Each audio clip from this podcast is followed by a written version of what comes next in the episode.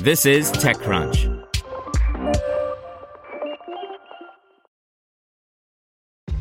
This episode is brought to you by ShipStation.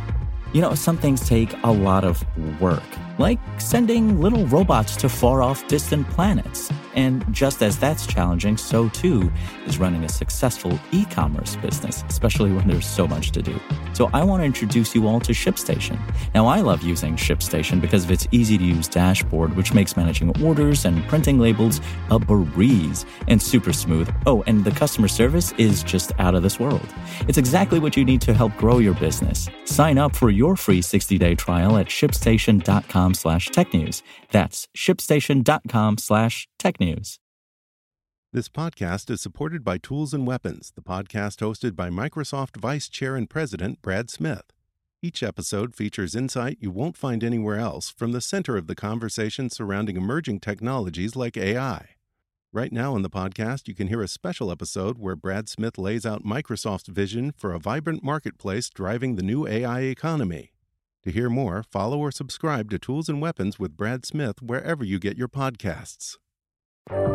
This is TechCrunch. Here's your Daily Crunch.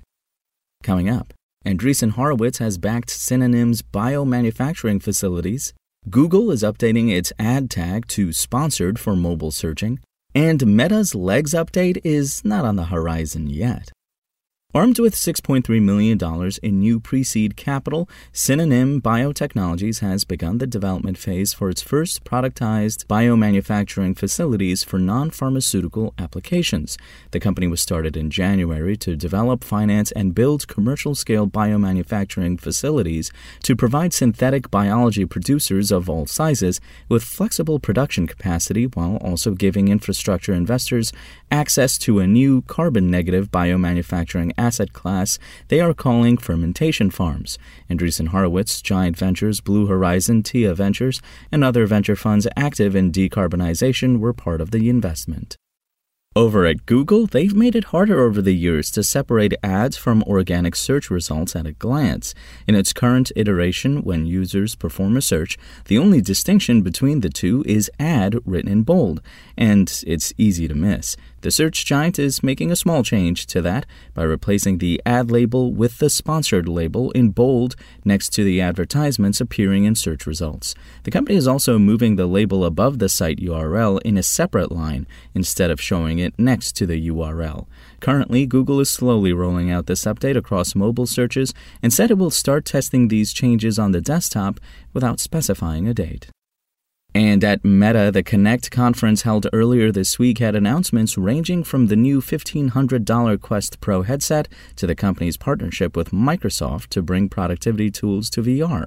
However, probably one of the most discussed updates was that Meta is finally bringing legs to its virtual avatars. Until now, Horizon World's users, which is Meta's virtual world experience, had avatars with legless torsos. Many found it odd that their bodies are just floating in the digital space without any legs. The Connect conference demo presented by Mark Zuckerberg had his and another Meta exec's avatars jumping and kicking around. However, Meta's demo of legs had a catch. It used motion capture technology rather than V R-based tracking to make that happen. Capturing leg movements from a V R device that's worn on your head is tough. Even Microsoft has struggled with incorporating legs in its early version of its virtual world experiences. While some V R experiences show virtual legs, they can't really track the real-time movements of your own legs, and users have a mixed reaction to that. We might have to wait for the next year to get Meta's leg-equipped avatars in the Horizon world. Now let's see what's going on in the world of startups. Even the largest landfills in Indonesia are at or nearing capacity, and the government has set an ambitious target of thirty percent waste reduction by twenty twenty-five. Waste four Change is one of the companies that wants to help by increasing rates of recycling and enabling better waste management. The startup, which currently manages more than eight thousand tons of waste every year, announced that it has raised five million dollars in Series A funding.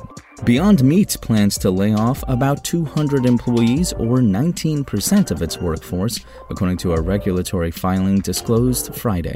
The company cited declining sales and said the layoffs are based on cost reduction initiatives intended to reduce operating expenses and target cash flow positive operations within the second half of twenty twenty-three. And Getaway, different from another venture-backed Getaway, which sells escapes to tiny cabins in the middle of nature, wants to make it easier for people to rent luxury real estate and invest in it too. The company wants to do it all. It has raised four point four million dollars from Cowboy Ventures, X Y Z Ventures, and Knight Ventures, as well as one point five million dollars in debt financing. The platform, boasting the tagline "Investments with a View," is officially launching soon and plans to debut its first investment offering to investors later this month, pending S E C approval. That's all for today. For more from TechCrunch, go to TechCrunch dot com.